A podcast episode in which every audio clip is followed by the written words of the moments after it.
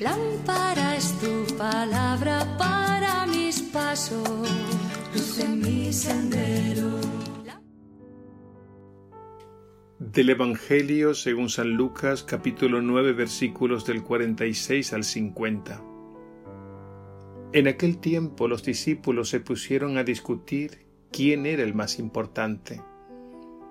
Jesús, sabiendo lo que pensaban, tomó de la mano a un niño, lo puso a su lado y les dijo, El que acoge a este niño en mi nombre, me acoge a mí. Y el que me acoge a mí, acoge al que me ha enviado. El más pequeño de ustedes es el más importante. Juan tomó la palabra y dijo, Maestro, hemos visto a uno que echaba demonios en tu nombre y como no es de los nuestros, se lo hemos querido impedir. Jesús le respondió, No se lo impidan. Quien no está contra ustedes, está a favor de ustedes. Palabra del Señor. Gloria a ti, Señor Jesús.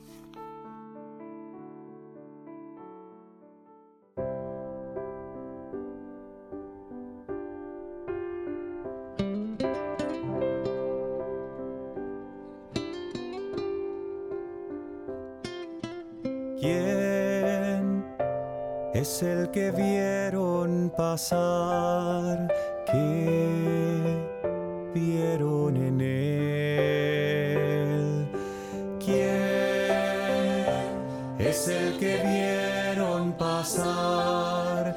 ¿Qué vieron en él? Vimos a un niño escondido su dolor, escapando de balas lejos de su hogar.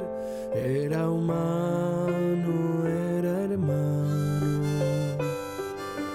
¿Quién es el que vieron pasar? ¿Qué vieron en él?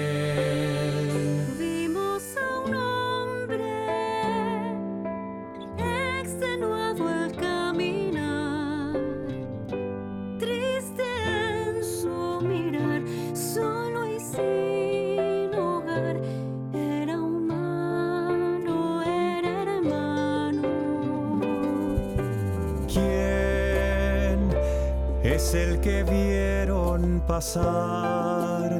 ¿Qué vieron en él? A una mujer por sus hijos trabajando, retenida ilegal por soñar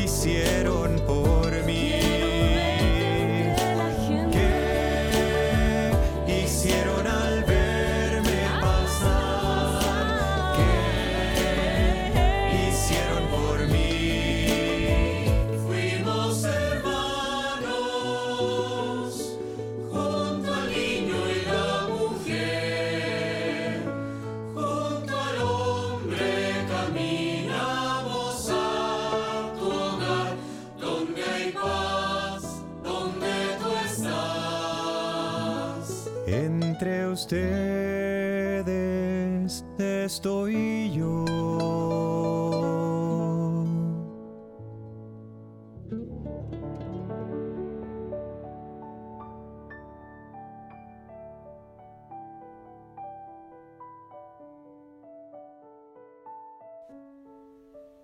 El Evangelio de hoy tiene dos partes. En la primera parte se nos presenta una discusión entre los discípulos sobre quién es el más importante entre ellos.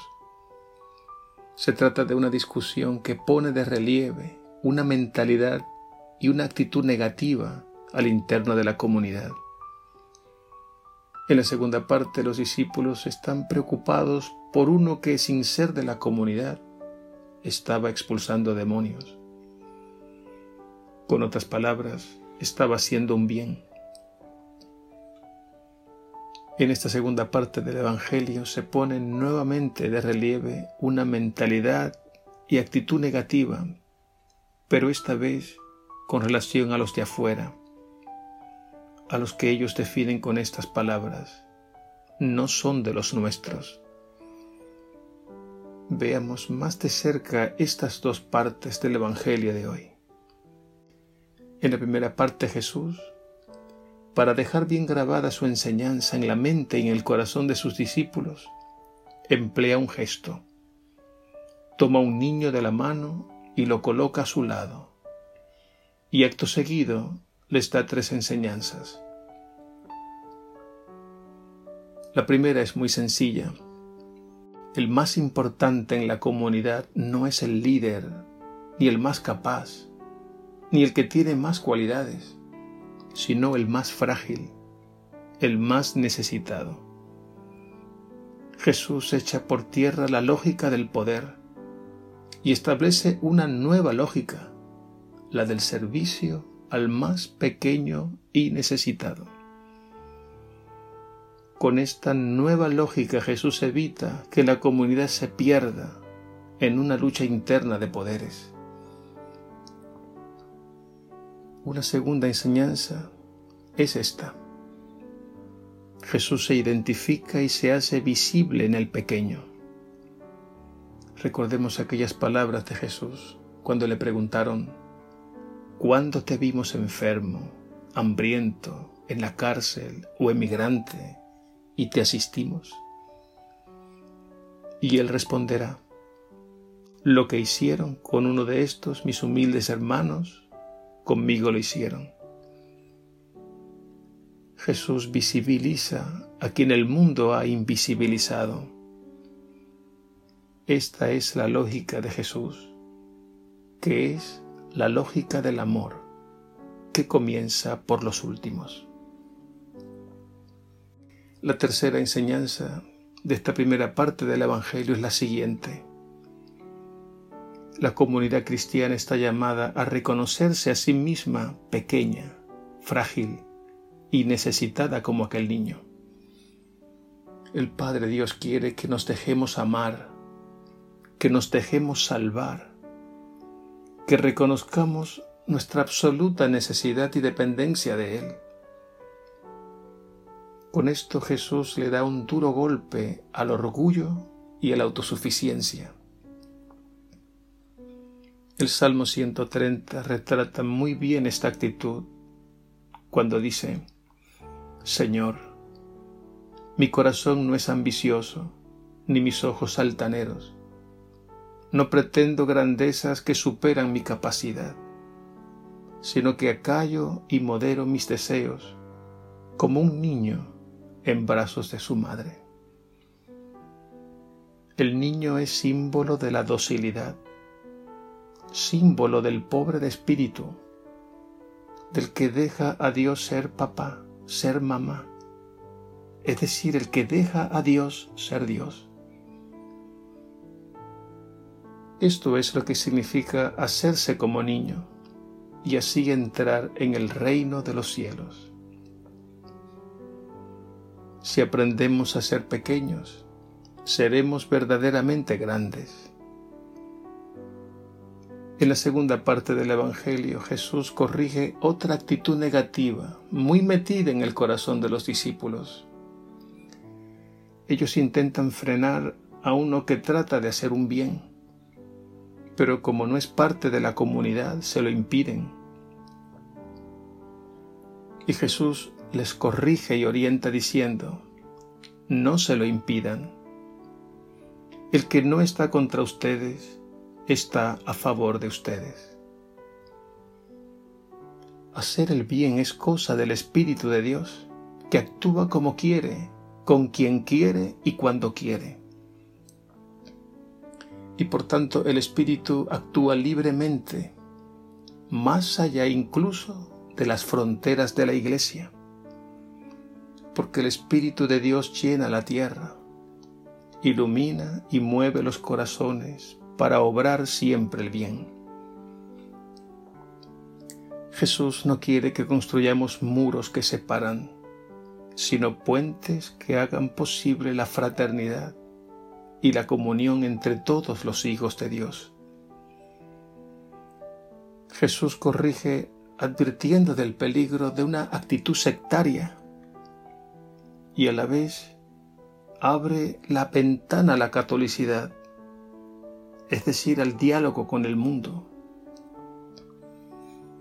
Esto es así porque para el Padre Dios todos, sin distinción, somos sus hijos e hijas. Y esta es su voluntad, que nos miremos y convivamos como verdaderos hermanos y hermanas. Es así como colaboramos en la construcción de un mundo nuevo, al que Jesús llama el reino de Dios.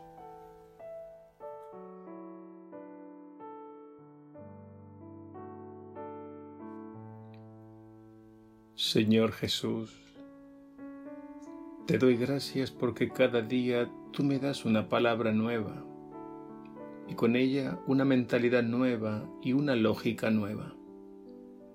Concédeme crucificar y dar muerte a esos pensamientos y actitudes de orgullo y autosuficiencia. Que ame lo pequeño, que sea pequeño, que acoja y sirva al pequeño y te reconozca en el pequeño.